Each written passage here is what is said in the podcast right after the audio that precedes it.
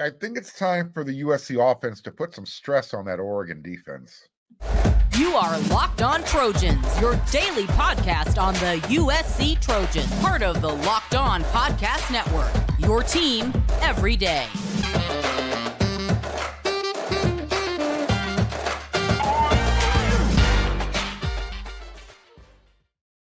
Fight on, everyone. I'm your host, Mark Holkin, and thank you for making Locked On USC your first listen every day. Whether you're going to watch this show on YouTube or wherever you're going to download it, it's free. I appreciate your support. I cannot tell you that enough. You can show your appreciation. It's quick, it's easy, it's free. If you're watching on YouTube, become a subscriber. Click that red subscribe button. Hit that thumbs up. Both of those interactions mean a lot to the show, and I don't want you to miss one episode. Click that bell notification, and you're locked on. You won't miss one. Today's episode is brought to you by Prize Picks. Go to prizepicks.com forward slash locked on college and use code locked on college for a first deposit match up to $100. Daily fantasy sports made easy. I don't think there's too many people outside of the Trojans locker room um, who are giving the team much of a chance this weekend up at Oregon. The odds makers have made the Ducks what a two touchdown favorite. Gone over that this week already.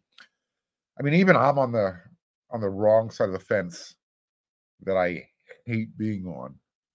Um, I do think USC has a chance, just based on the way they've been playing, not a good chance. And here's why. Here's why I'm kind of standing on the other side of the fence that I'm normally standing on. USC has lost three out of their last four games. And look, the last loss they had at home against Washington, where they gave up 52 points, cost them their defensive coordinator. And, you know, it might have cost them a little bit of credibility. I, I think that fear factor is has been erased completely, even with their offense. With that said, I think now's the time for USC's offense to make another team's defense look foolish. USC has been been uh, driving that car on the defense side of the ball all season long. I'd like to I'd like to see USC's defense ride shotgun for this game. Let Oregon's defense look the fool. Let them drive all over the place trying to figure things out. I, I don't want to say that this is USC's bowl game. It's not. But I, I think Coach Riley, Caleb Williams, and the offense, uh, it needs to have one of those brilliant offensive games where everything they do just goes right, almost perfect. Uh, look, I'm not talking like 55 to 19, not in that realm, not the USC versus Oklahoma type of thing. Although that'd be fun. Don't get me wrong. I mean, where the offense just plays their game and stresses out Dan Lanning's team. And when I say that USC's offense is playing up to their abilities, scoring points on every drive. They're doing it because that's what they're supposed to do, not because they're trying to help out their own defense. That symbiotic relationship it's flourishing, so you're not going to see any separation from that, regardless. But I would love just to see USC's offense score points and not say we're doing this because we got to help out our defense that's giving up points every other drive to the opponent. Uh, you know, look against Utah, what I think many consider the, probably the best defense in the conference, and I know they've been dealing with a lot of injuries. USC's offense did what it wanted for the most part, mostly. I mean, it was what 17 to 7 after the first quarter, running the ball like hot knife through butter. And something happened. Stopped running the ball. You had you know, against Cal, who typically puts up a pretty decent defense, you had to score 50 points just to win by one. USC had what five turnovers on offense against Notre Dame.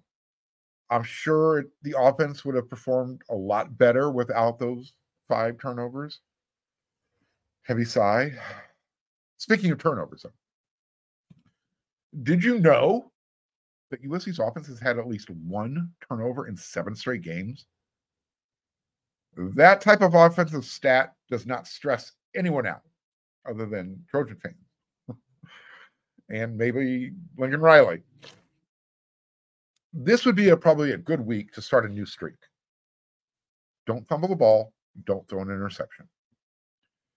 And let's not wait for the big play. Make the Oregon defenders play in scramble mode. So I'm talking about stressing them out. Use the same. If I'm Lincoln Riley, this is my game plan. I'm going to use the same up tempo play calling on second and third downs that you use on first downs or when you convert into a first down. You ever notice that you, when USC's on offense? When they're on first down, boom, they're at the line, they're ready to call a play, they go. Second, third down, that's when you kind of see the, you know, Caleb Williams looking over the sideline, clapping, looking over the sideline. Oh, all right, let's substitute. Caleb, the USC offense, these this should be the group that's dictating tempo and forcing the defense to kind of adjust, right? Oregon's head coach, Dan Lanning, he talked about the Trojans on offense earlier in the week. He said, I don't think we've seen an offense quite like this offense. It's really unique. Obviously, the closest would be Washington in some ways. With the explosive passes, the quarterback can make every single throw. They've got great weapons. They they're strong in the offensive front with their O line. They've they've got a really really good running back. Marshawn Lloyd is running the ball really really well. Seems like they get into positive plays really easily, and the shot the shot game is always there. I mean, Caleb Williams extends plays and holds on to the ball longer than anybody in college football, and that and he can make every throw. So that's dangerous if you're not able to get him down on the ground and not able to cover him for a long time. So they present a lot of challenges. I mean, they use the tight end in the passing game, they run the ball well, they're a scheme team, and they do what they do really well. But they're going to bring new wrinkles into each game. So you uh, so you got to be prepared. You have to be prepared for, and they're one of the harder opponents to prepare for. End quote. Here's how you make it hard for Oregon's defense. Get the play call in, make the read, limit the substitution packages. Don't let Oregon make, don't let them take their time doing that, you know, that whole gratuitous delay of the game type of thing when they sub after you do. You ever notice how slow the opponent trots in and off the field? It's on purpose. When on offense, when when USC allows the play clock to get inside five seconds, which they do regularly, it gives the the defense, the opponent's defense, the advantage. It gives them the time to, you know, all right, five, four, three, snap the ball. That microsecond, that makes a difference that get off. They know the next time they see Caleb going to clap mode, the ball's coming. Opposing coaches, you know, they always talk up their opponent's strengths and weaknesses, right? Hear from Lincoln Riley, hear from every head coach. It's called coach speak. One of the Trojan strengths on offense is at wide receiver. And and Coach Lanning, you know, he talked about that as well. He thinks they're great. I think they're probably different than anyone we've played so far this year because of the amount of players that they play. They have a lot of quality players that can play a lot of different positions, and they utilize their personnel well. They have tremendous speed in the slot. I think it's also unique how they move their wideouts around. You'll see them line up in the backfield. They'll line up in the C area. Zachariah Branch is an elite returner, and that shows up. But they've got a lot of talent really across the board when it comes to wideout, end quote. So if the guys on the field can line up in one formation, use those same dudes the way Coach Lanning was just describing. Sometimes I kind of get the impression that I, I, I think Coach Riley is trying to outthink what the opponent's defense is lining up to do. Stop doing that. He should Coach Riley should always come from where he he should always adjust if he sees where he can audible or shift into a mismatch. By all means, do it. But t- stop taking so long. If the run game is working, stay with it until they're stopping it consistently. If the passing game is what's moving the chains, keep doing what's working. But there's times where I think you're you're trying to be balanced for the sake of being balanced.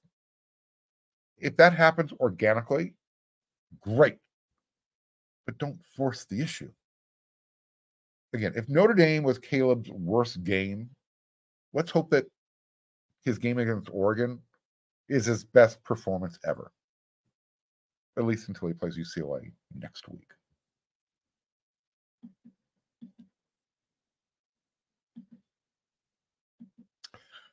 we spend a lot of time talking together, you and I, and we get fired up together on wins and losses. Who starts, who sits. I'm thankful for that connection that we have. I really am. And today I want our chat to be a little bit more personal. I just learned that you can get a one year supply on ED medications. ED medications. You realize what that means, right, gentlemen? Bring on extended travel, bring on that next natural disaster or supply chain issue you are covered. My friend, you don't have to worry about whether or not you can refill your generics for Cialis, uh, Viagra, or Revasio. Those prescriptions are going to be available for you. And this is possible because of our friends at Jase Medical. Go online right now at jasemedical.com to receive your 12 month supply on your daily medication. Remember to use code locked on at checkout for a discount as well a verified customer had this to say about Jase I'm thankful for the service supply chain issues caused me to cut pills in half just to have it. I ordered most of my daily meds on a year supply. I also ordered my antibiotic kit. I feel secure now. Prices are lower than local pharmacies. I highly recommend this for everyone. If you or someone you love would get some peace of mind by having a year supply of any daily medication, Go to jasemedical.com to see if it's offered for you. Remember to use promo code locked on for $20 off your purchase.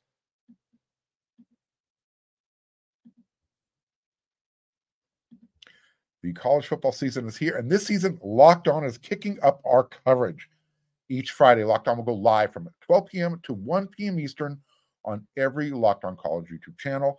Locked On College Football Live will cover the college football playoff implications, the conference rivalry games, and they're going to go in depth like only Locked On can, including insight and analysis from our stable of Locked On College hosts covering their team every day. You can find Locked On College Football live every Friday from 12 p.m. to 1 p.m. Eastern on any Locked On College YouTube channel. You're not going to want to miss it. Question. Viewers, listeners, hit me up in the comments section. Let me know. What do you think? Is USC cursed, or is it just are they just really bad at selecting assistant coaches? Not all assistant coaches. We're going to focus on one particular side of the ball. The other day, my buddy Brandon, he asked me if USC was cursed. And I was like, what? I don't get the question. Give me something specific, something tangible to, to kind of gravitate towards, something to bite on, something to nibble on. He, he couldn't put his fingers on it. He just said it just doesn't feel like USC ever gets ever, ever never has the, the momentum behind them. And I started thinking about it. Assistant coaches who were at USC. Remember Tee Martin? By the time he left USC, his gumbo offense was spoiled, just unappetizing. But Tee Martin was he, he was kept around probably a little bit longer than he should have been uh, because he was really good at recruiting. You know, you always heard recruits talking about Tee Martin as one of the reasons why they chose USC. In fact, uh, he, he knew that his offense wasn't getting the job done, and he was even willing to, to take a job demotion just to stay in LA. That was some of the stuff that was talked about behind the scenes. And maybe that's part of the issue. When you get to LA, people just become soft, more relaxed. You know, the, the whole California vibe thing. Dude, kick back, chill, take it slow. There's a lot of truth to that in Southern California. So I'm not sure if it's a curse or if it's just poor evaluations by USC head coaches. I will say this. I think it's been a while since the Trojans have put a really good defensive product on the field. At least something that Trojan fans can puff out their chest and appreciate, talk about, feel good talking about. The other day, the Pac 12 published some statistics. You ready for this? Are you sitting down? I hope so, because these numbers are mind numbing. I mean, embarrassing bad. Since the Colorado game, USC has allowed 44.2 points per game. I don't know why I throw these decimals in there, but it makes a difference right now. Only South Florida has allowed more points during that time frame. They've given up 44.4 points per game during that time span. And here's the difference between USC and South Florida. The Bulls have had games where they've given up 56, 56, and 59 points during that time span. USC's defense hasn't been quite that bad. They've given up they've given up only 52 one time to Washington. They've given up 49. Not sure what they're going to give up this weekend. But let me let me continue. USC has also allowed at least 500 yards in four of its last six games and at least 475 yards in its last five Pac 12 games. Ouch. Oh, here's another nice stat. USC has allowed 60 runs of at least 10 yards. I think I went over that on a show earlier this week. That's the most in the Pac 12 and the second most in the country. Only the University of Central Florida has allowed more. So these directional things University of South Florida, University of Southern California, University of Central Florida. Oh, there's a coincidence there. Oh, there's another thing. USC is allowing 44.4% of third downs to be converted over its past six games. I think Oregon's converting seven out of every 10 third down conversions. Okay. And USC is just five and 16 against ranked opponents on the road in the Pac 12 era. Okay. However, the Trojans are three and three on the road against AP top 10 teams since 2011. Dissect that any way you want. I guess they're saying USC has a chance to win on the road because Oregon's in the top 10. I'm looking at that other stat. In the Pac 12 era, USC is just 5 and 16 against ranked opponents on the road. So, how much of this goes back to the sanctions that got that USC got hammered with? How much of an effect did that have? How much of it has to do with USC's head coaches and the defensive coordinators that they've hired? Let's go back to Lane Kiffin. Okay. He brought his dad, Monte Kiffin, that Tampa 2, cover 2, that whole system that everyone hated. I think everyone would probably like to have it right now. Steve Sarkisian, he had Clancy Pendergast. He let him go. he brought in Justin Wilcox. I know not everybody was a huge fan of Clancy, but he had decent defenses when he was at USC, both times. Sark probably should have kept Clancy around. Clay Helton, he had he had Clancy, and he made him his scapegoat after USC's worst bowl loss. What was it, 2019? Yeah. Remember that Holiday Bowl? It was ugly. After Clancy Pendergast, Clay Helton hired Todd Orlando. In case you are wondering, Todd Orlando is the University of South Florida's defensive coordinator right now. The only other team with a worse defense over the last six games. And we know that Lincoln Riley just fired Alex Grinch. How does USC end up with two of the worst defensive coordinators in a row? I mean, the odds on that happening have to be staggering. So either USC is cursed, like Brandon thought or thinks, or it's poor coaching staff evaluations. I'm leaning towards the latter. And because head coaches can't fire themselves, I do think they should probably be graded on their assistants. And they do, they get graded that way. After this season comes to an end, mercifully, I think everyone should anticipate a coaching overhaul. at least on the defensive side of the ball. We've talked about this a little bit already. The new defensive coordinator is going to want to bring in some guys that he feels comfortable with. Obviously, Lincoln Riley is going to have to sign off on it, but uh, if Lincoln Riley is going to go get one of the top notch elite DCs out there, he's going to have to allow the defensive coordinator to form his own side of the ball staff. So, where are some of the guys like Donte Williams, Roy Manning, Brian Odom, Shaun Nua, Taylor Mays to a lesser extent? Where they go from here will tell a lot about their prospects. And what am I what do I mean by that? Does the new defensive coordinator want to keep any of them around? Will Lincoln Riley demand that one or two or three or stay around? For instance, I, I brought up Tee Martin earlier. Donte Williams, he's known he, he's known as a great recruiter, right? That's one of his strengths. As a position coach, though, do you don't you want to be known more for developing talent? Being a great recruiter is part of it. But if you're going to bring in great talent, don't you want to see that talent develop and become better? Ask yourself that question about the cornerbacks these last couple of years, last few years. Since Donte's been on staff, I'm not pointing a finger. I'm saying this is what the new defensive coordinator is going to be looking at.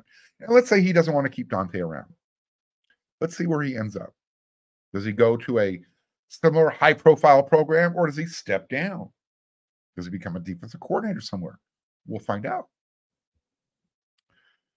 I mean, look, USC has good players. Some they've got, according to their recruiting rankings. This is why I don't focus on those star rankings so much. It's the development part that people are starting to question right now. So, again, I don't think USC is cursed. I just think they need to spend more time, uh, maybe, maybe not more time, but do a better job of making sure that the coaches match the culture in the locker room and actually are more than just good recruiters. Because if you bring the guys in, that's great. What happens after they've been here for a year or two or three?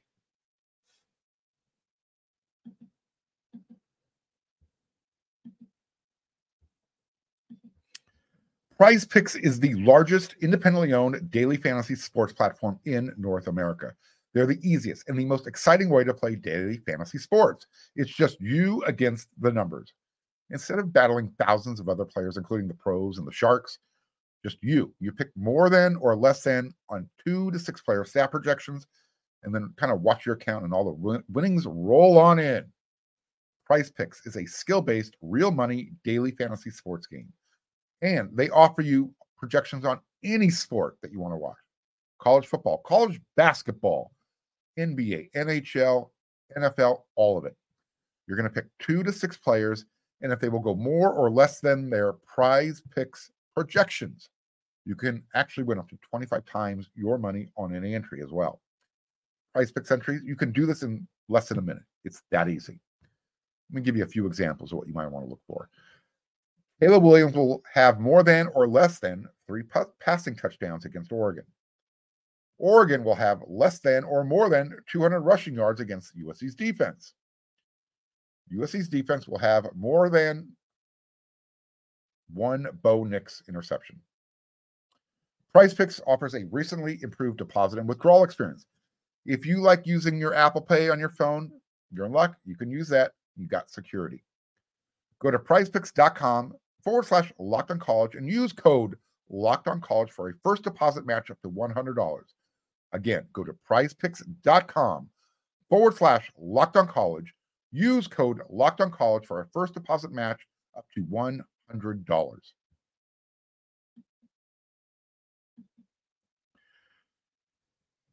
I'm not sure if it was done intentionally, and I really don't think this was that was I don't think this was the purpose behind it. However, uh, draft eligible underclassmen uh, they can now be invited to the postseason NFL Scout All Star Combine games. You know what I'm talking about? Well, if you're not sure, I'll tell you right now.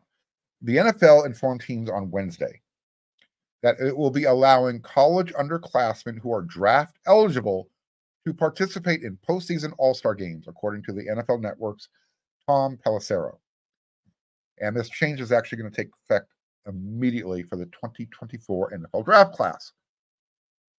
This change means the East West Shrine Bowl, the historically black College University Legacy Bowl, and the Reese's Senior Bowl may now bring in underclassmen who are granted a special eligibility to play. And this, they make it clear, this change only applies to these three All Star games, which means in the future more will be extended. Quote Upon the NFL publicly announcing that a player has been granted special eligibility, the East West Shrine Bowl, the HBCU Legacy Bowl, and the Senior Bowl may invite such players to participate in the in their respective game activities. Only these three games are permitted to invite underclassmen to participate. The, mem- uh, the memo to teams said in part. Cool. If a player knows that he's going pro, go get some NFL coaching and show what you can do. Use that platform. But what if you're one of these underclassmen who decides to use this platform instead of a lower tiered bowl game? That's where I was going with this in the beginning. Players not playing in a postseason bowl game has become common occurrence. Last handful of years, uh, you know, guys who are going to the draft are like, I'm not going to risk playing another game. Why should I? Um, I'm going to forego the, the bowl game. I'm going to go re- get ready for the NFL Combine and the draft. I mean, last year USC um, Jordan Addison, he passed up the Cotton Bowl, so we can focus on the NFL draft. He knew he was in, he was forecasted to be a first round draft pick. So, will underclassmen are they going to want to do both? Are you going to want to play in a bowl game and head on over to the East West Shrine game or the the Senior Bowl or the Legacy Bowl? I don't know. I mean, with the with the college game moving to the 12 team playoffs next season in 2024, is this just another step in the wrong direction? I mean, right now, players and teams that don't make the playoffs, they kind of look at other bowl games as like, eh, whatever. So is it not a big deal or is this going to correct itself? We don't know yet because this actually hasn't happened. I guess we'll get our first sampling uh, coming up here shortly. Regular season's almost over. Man. If you're Caleb Williams or a Marvin Harrison Jr., you don't need either platform to prove you belong at the top of the draft board. I'm not talking about players like that. But what if you're a player like Calen Bullock? Why do I bring him up? Marginal first round talent. You know, he he needs to prove it in front of the scouts. Does he?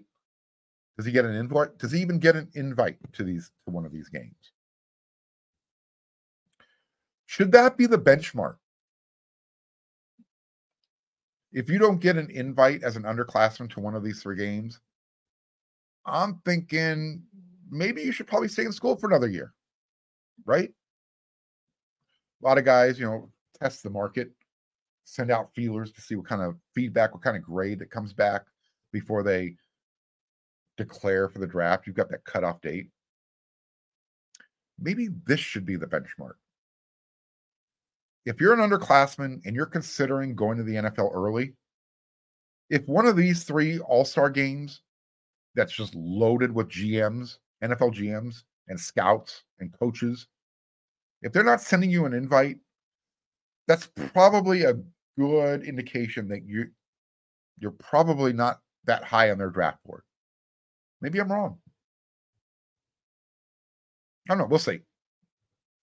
I'm just wondering what kind of effect this is going to have on on the lower bowl games going forward. Maybe it won't have any effect at all. I don't know. But it's out there. And it just seems like every time something happens with the college game, feels less and less like the college game. It feels more professional. And I've said in the past, there's nothing wrong with change. It's neither good or bad. It's what you do with it. NIL has come along. They're still trying to figure out how to use it, what kind of guardrails to put in place. We'll see what happens over these next handful of years. Next year is going to be a great, a great new litmus test to see uh, how things have changed. 12 team playoffs. They always said, no, never going to go that far. They couldn't wait to get there, especially once these super conferences started to form. So we are still, I think, in my opinion, in the uh, in the infancy stage of the change that's going on through college football. You've got the mega conferences, super conferences, whatever you want to call them, 12 team playoffs. All this is coming to a head. You got NIL. I mean, the perfect storm is forming. We're going to see what happens going forward. But until then, you know what to do. When you're not making Locked On USC your first listen every day, well, after you make Locked On USC your first listen every day, head on over to wearesc.com. Got a lot of good written content. And then when you're done with that, come on back here, check it out. I'll be back with another episode tomorrow. That's what we do. But until then, everyone, you know